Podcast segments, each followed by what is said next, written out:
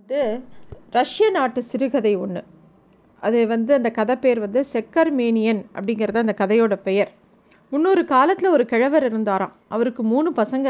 மூணு பசங்களில் முதல் ரெண்டு பேரும் பார்க்க ரொம்ப அழகாகவும் நேர்த்தியாக உடுத்திப்பாங்க. எல்லா காரியத்துலேயும் ரொம்ப கருத்தாக நடந்துப்பாங்க. ஆனால் மூணாவதாக ஒரு பையன் இருந்தான். அவன் வந்து கொஞ்சம் அசடு. அவன் பேர் இவான்னு பேர். எப்போ பாரு வீட்டில் இருக்கிற அடுப்படியில் இருக்கிற பரன் மேலே ஏறி உட்காந்துருப்பான் எப்பயாவது காட்டுக்கு போய் காளான்கள்லாம் பொறுக்கின்னு வருவான். கிழவருக்கு ரொம்ப வயசாகி அவர் மரணம் அடைய வேண்டிய காலம் வருது. அப்போ மூணு பசங்களையும் கூப்பிட்டு அவர் ஒரு விஷயத்த சொல்கிறார் நான் இறந்து போனப்புறம் முதல் மூன்று இரவுகளுக்கு தவறாமல் ஒவ்வொரு ஒவ்வொரு இரவும் ஒவ்வொருத்தர் வந்து எனக்கு ரொட்டி எடுத்துன்னு வாங்க என்னுடைய புதை மேட்டுக்கு வரணும் நீங்கள் அப்படின்னு சொல்கிறார் சொல்லிவிட்டு கிழவர் இறந்து போயிடுறார். அவரை அடக்கம் செய்கிறாங்க அன்றைக்கி முதல் நாள் இரவு வந்து மூத்த புதல்வன் அவன் போக வேண்டிய நேரம். அவன் கிழவர் சொன்னபடி புதைமேட்டுக்கு அவன் போக வேண்டிய நேரம் வருது. ஆனால் அவனுக்கு சோம்பலா இல்லை பயமான்னு தெரியல. எந்த காரணத்தினாலோ அவன் போகவே இல்லை. அவன் என்ன பண்ணுறான் அவனோட மூணாவது தம்பியான அந்த அசட்டு இவானை கூப்பிட்டு இவான் இன்னைக்கு ராத்திரி எனக்கு பதிலாக நீ மட்டும் போய் அந்த தந்தையோட புதைமேட்டுக்கு போயிட்டு வா. உனக்கு தேன் கேக்கு வாங்கி தரேன். அவருக்கு வேணுங்கிற ரொட்டியை பண்ணி எடுத்துன்னு போன்னு சொல்கிறான் இவானும் ஒத்துக்கிறான். ரொட்டி எடுத்துட்டு தந்தையோட புதைமேட்டுக்கு போகிறான் புதைமேட்டு பக்கத்தில் உட்காந்து என்ன நடக்கிறதுன்னு பேசாமல் உட்காந்துருக்கான் ராத்திரி பன்னெண்டு மணி ஆறுது. பயங்கரமாக ஒரு சத்தம் வருது. அந்த கிழத்தந்த அந்த உள்ளேருந்து எழுந்து வந்து யாரங்கே? எனது மூத்த மகனா? நமது ரூஸ் நாட்டில் எல்லாம் சரிவர நடக்கிறதா? சொல்லு எனக்கு. நாய் குலைக்கிறதா? ஓ நாய் ஊழையிடுகிறதா குழந்தை அழுகிறதா? அப்படிலாம் கேட்குற இவானுக்கு வந்து பயமாக இருக்குது இருந்தாலும் அவன் என்ன சொல்கிறான் தந்தையே நான் தான் உங்கள் மகன் வந்திருக்கிறேன். நமது ருஸ் நாட்டில் எல்லாம் அமைதியாக இருக்கிறது அப்படின்னு பதில் சொல்கிறான் இவான். இவான் கொண்டு வந்திருந்த ரொட்டியை வேணுங்கிற அளவுக்கு சாப்பிட்டுட்டு அவர் திரும்பியும் போய் தன்னோட புதமேட்டுக்குள்ளேயே போய் படுத்துட்டுறாரு இவான் வீட்டுக்கு வரான். வழியில் காளான்லாம் பொறுக்கின்னு வீட்டுக்கு வந்துடுறான். அவன் வீட்டுக்கு வந்தவுடனே தந்தையை பார்த்தியா நீ? அப்படின்னு பெரிய அண்ணன் கேட்குறான் ஓ பார்த்தேனே அப்படின்னு இவான் சொல்கிறான் நீ எடுத்து போன எடுத்துன்னு போன ரொட்டிலாம் சாப்பிட்டாருன்னா ஓ சாப்பிட்டாரேங்கிறான். ஒரு நாள் போயிடுத்து. ரெண்டாவது நாள் வந்தோடனே ரெண்டாவது பையன் போக வேண்டிய க க நேரம் வருது. அவனும் சொல்லிடுறான் அந்த புதமேட்டுக்கெலாம் நான் போகலை எனக்கு பயமாக இருக்குது நீ ஏன் போயிட்டு வந்துடும் இவான்? உனக்கு வேணுங்கிறத நான் வாங்கி தரேன்னு சொல்கிறான் சரி நானே போகிறேன் அப்படின்னு சொல்லிட்டு இவான் கிளம்பி போகிறான் அதே மாதிரி ரொட்டி எடுத்துன்னு போகிறான் அங்கே வந்து அந்த அதே மாதிரி தந்தை பன்னெண்டு மணிக்கு மேலே யார் அங்கே? எனது ரெண்டாவது மகனா?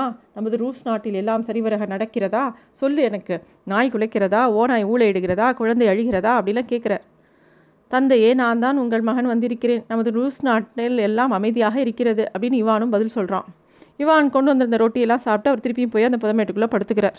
இவான் திருப்பியும் வீட்டுக்கு வந்துடுறான். ரெண்டாவது பையனும் கேட்குறான் என்ன நீ எடுத்துன்னு போனதெல்லாம் சாப்பிட்டாரானோ சாப்பிட்டாரே அப்படிங்கிறான். மூணாவது நாள் இவான் தான் போக வேண்டிய நேரம்.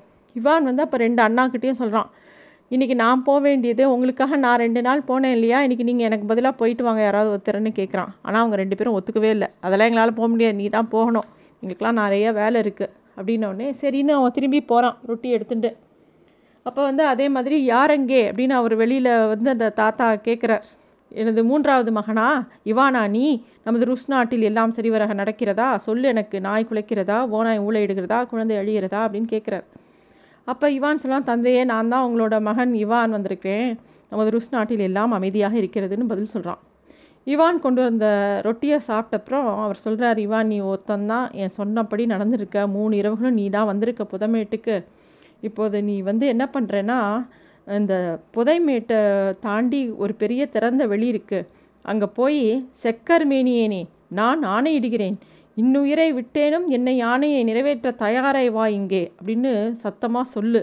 ஒரு குதிரை வரும். அந்த குதிரை உன் மேலே உன் முன்னாடி தோண்டினவுடனே அதோட வலது காதுக்குள்ளே போய் இடது காது வழியாக வெளியில் வா. நீ ரொம்ப அழகனாக மாறிடுவ. அப்புறம் அந்த குர குதிரை மேலே ஏறி நீ எங்கே வேணாலும் போகலாம். அது என்ன கேட்டாலும் பண்ணும் அப்படின்னு சொல்கிறார் தந்தை வந்து ஒரு கடிவாள வாரையும் அவன் கையில் கொடுக்குறார். இதை வச்சுட்டு நீ இந்த வாசகத்தை சொல்லணும் அப்படின்னு சொல்லிட்டு இனிமேல் நீங்கள் வர வேண்டாம் அப்படின்னு சொல்லிட்டு அனுப்பிச்சி வச்சிடுறார். அவன் வீட்டுக்கு வந்தவுடனே என்னடா தன் அப்பாவை பார்த்தியா அப்படின்னு ரெண்டு பசங்களும் கேட்கணும். ஓ பார்த்தேன்னு நீ எடுத்து எடுத்துன்னு போன ரொட்டியை சாப்பிட்டாருன்னா ஓ சாப்பிட்டாரு அப்படிங்கிறான். சரி அப்படின்னு சொல்லிட்டு இனிமேல் வர வேண்டான்னு சொல்லிட்டாரு அப்படிங்கிற விஷயத்தையும் சொல்கிறான் அதே சமயம் அந்த ஊரில் ஜார் மன்னர் அந்த காலத்தில் தன்னோட மகனமாகாத ரொம்ப சுந்தர இளைஞர்கள் பல பேரை கூட்டு தன்னோட பெண்ணுக்கு கல்யாணம் பண்ணி வைக்கணும்னு நினைக்கிறேன் அந்த ஜாரோடினோ மகள் வந்து ஜரேவ்னா என்ன பண்ணுறான்னா அவள் ரொம்ப அழகு.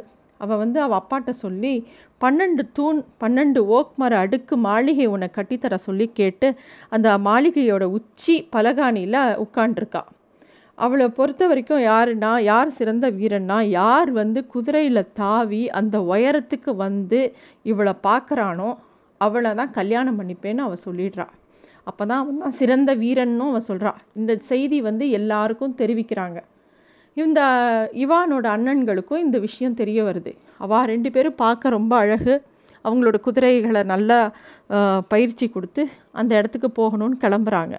அப்போ இவான் சொல்கிறான் அண்ணன் அண்ணா அண்ணா நானும் வரேன். என்னையும் கூட்டின்னு போங்க. நானும் முயற்சி பண்ணி பார்க்குறேன்னு கேட்டோடனே அடா போடா நீ பரனில் உட்காந்து எப்போ பாரு அசடு மாதிரி எதாவது பேசின்னு இருப்ப காளான் பொறுக்கின்னு இருப்ப. உனக்கெல்லாம் அங்கே என்ன? உன்னாலெல்லாம் ஒன்றும் முடியாது. அங்கே உன்னை கூட்டின்னு போனால் எல்லாரும் எங்களை பார்த்து சிரிப்பா நீ வரக்கூடாது போ அப்படின்னு சொல்லிட்டு அவங்க கிளம்பிடுறாங்க. அவங்க ரெண்டு பேரும் அவங்களோட சிறந்த குதிரைகளை எடுத்துகிட்டு மிடுக்காக கிளம்பி போகிறத பார்த்துட்டே இருக்கான் இவான். இவான் உடனே அவள் அப்பா சொன்ன மாதிரி தன்னோட கையில் இருக்கிற கடிவாளத்தை வார எடுத்துட்டு அப்பா சொன்ன திறந்த வெளிக்கு வெளிக்கிட்ட போய் சத்தமாக சொல்கிறான் செக்கர் மேனியனே நான் ஆணையிடுகிறேன். இன்னுயிரை விட்டேனும் என் ஆணையை நிறைவேற்ற தயாராய் வா இங்கே அப்படின்னு கூப்பிட்றான். என்ன ஆச்சரியம்? ரொம்ப தாவி பாஞ்சின்னு ஒரு குதிரை வருது. அவனை பார்க்கும்போதே அவ்வளோ அழகான ஒரு குதிரை. அதோட மூக்கிலேருந்து அப்படியே தீச்சுடராக வருது. அதை பார்க்கும்போதே அப்படி ஒரு தேஜஸ். இவான் உன் விருப்பம் என்ன? அப்படின்னு அது கேட்குறது. இவான் வந்து அதோட தலை தலை அப்படியே கழுத்தெல்லாம் தடவி கொடுத்துட்டு அதை கடிவாளமிட்டு அதோட ஒரு காது வழியாக போய் இன்னொரு காது வழியாக வெளியில் வரான். பார்த்தா அவ்வளோ அழகனாக மாறிட்டான். அவனை மாதிரி ஒரு அழகனை பார்க்கவே முடியாது. பெரிய எழில் அரசனாக இருக்கான். அப்படியே அந்த செக்கர் மேனியனோட மேலே ஏறி அந்த ஜாரோட அரண்மனையை நோக்கி போகிறான் ஒரு நாளாக ஒரு வாரமானு தெரியாது. அவ்வளோ வேகமாக பறந்து போகிறது அந்த குதிரை. அவன் இந்த அளவுக்கு ஸ்பீடாக போனதே கிடையாது. முடிவில் இவான் அந்த அரண்மனையை அடையும் போது அங்கே எக்கச்சக்க பேர் கூடியிருக்கா. இவன் அண்ணன் அண்ணன்மார்களும் இருக்கா. யாருக்கும் ஒன்று அடையாளம் தெரியலை.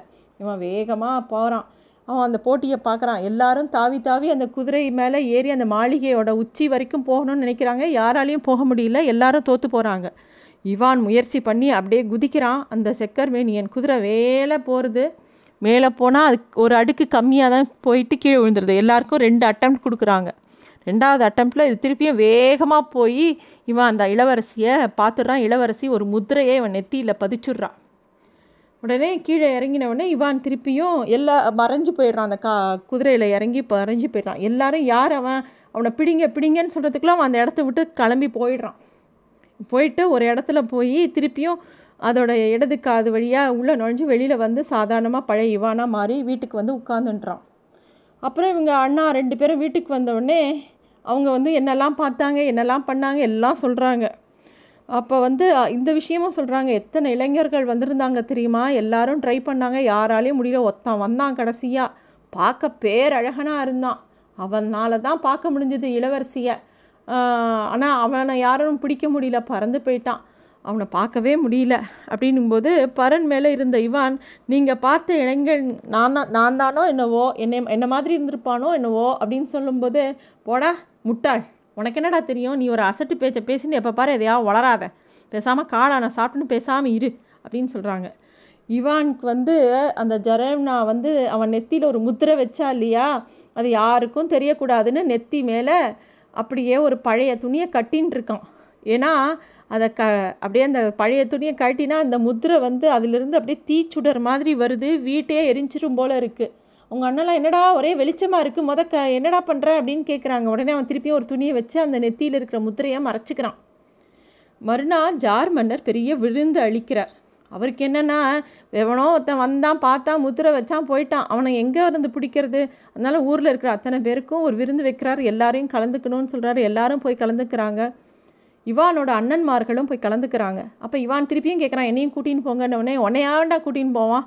நீ இங்கே இருடா அப்படின்னு சொல்லிட்டு அவங்க போகிறாங்க இவான் திருப்பியும் என்ன பண்ணுறான் அந்த பழைய உடையோடையே அந்த விருந்துக்கு இவானும் போகிறான் இளவரசி ஒவ்வொருத்தருக்கா பரிமாறிண்டே ஒவ்வொருத்தர் நெத்தியாக பார்க்குறா. அந்த முதிரை பதிஞ்சிருக்கான்னு யார் நெத்திலையும் இல்லை. எல்லாரையும் பார்த்தாச்சு. இவானை மட்டும் பார்க்கல. இவான் கிட்ட வரும்போது அவன் நெத்தியில் வந்து அவன் அந்த ஒரு பழைய துணியை கட்டின்னு இருக்கான். அது என்னது? அந்த துணியை எடுன்னு அவள் கூப்ப கேட்குறா இவானை எடுக்க மறுக்கிறான். ஆனால் அவள் வந்து ஜரேவ் நான் டக்குன்னு அவனோட நெத்தியில் இருக்கிற அந்த பழைய துணியை உருவி விடுறா. பார்த்தா அந்த முத்திரை இருக்குது ஐயோ இங்கே தான் இவன் இருக்கான் அப்படின்னு எல்லாரும் கத்துறா. இவனை நான் இவனை தான் கல்யாணம் பண்ணிக்கணும் இவங்க இருக்கான்னு அவள் கத்துறா. எல்லாரும் அவனை சூழ்ந்துக்கிறாங்க. ஜான் இது வேண்டவே வேண்டாம் இளவரசி. இவனை பார்க்கவே அழுக்காக இருக்கான். இவன் நன்னாவே இல்லை. இவனை விட்டுரு அப்படின்னு சொல்லி ஜார்மன்னரே சொல்கிறார் ஆனால் வந்து இளவரசி ஒத்துக்கலை. மொதல் அவர் போய் முகத்தை அலம்பிட்டு வரட்டும் அப்படின்னு சொல்லவும் அவனும் கிளம்புறான். அவன் வெளியில் போய் அந்த குதிரையை பார்த்து செக்கர்மேனியனே நான் ஆணையிடுகிறேன். இன்னுயிரை விட்டேனும் என் ஆணையை நிறைவேற்ற தயாராய் வா இங்கே அப்படின்னு கூப்பிட்றான். உடனே அந்த செக்கர்மேனியன் அவன் பறந்தோடி வருது. அவன் வந்து அதோட காதுக்குள்ளே பு புகுந்து இன்னொரு பக்கம் வெளியில் வரும்போது பெரிய தேஜஸ்வியாக பார்க்க ரொம்ப அழகனாக வந்துடுறான். அதுக்கப்புறம் யார் என்ன சொல்ல முடியும்? கடைசியில் இளவரசி இவானை கல்யாணம் பண்ணிட்டு ரெண்டு பேரும் ரொம்ப சந்தோஷமாக ரொம்ப காலங்கள் வாழறாங்க.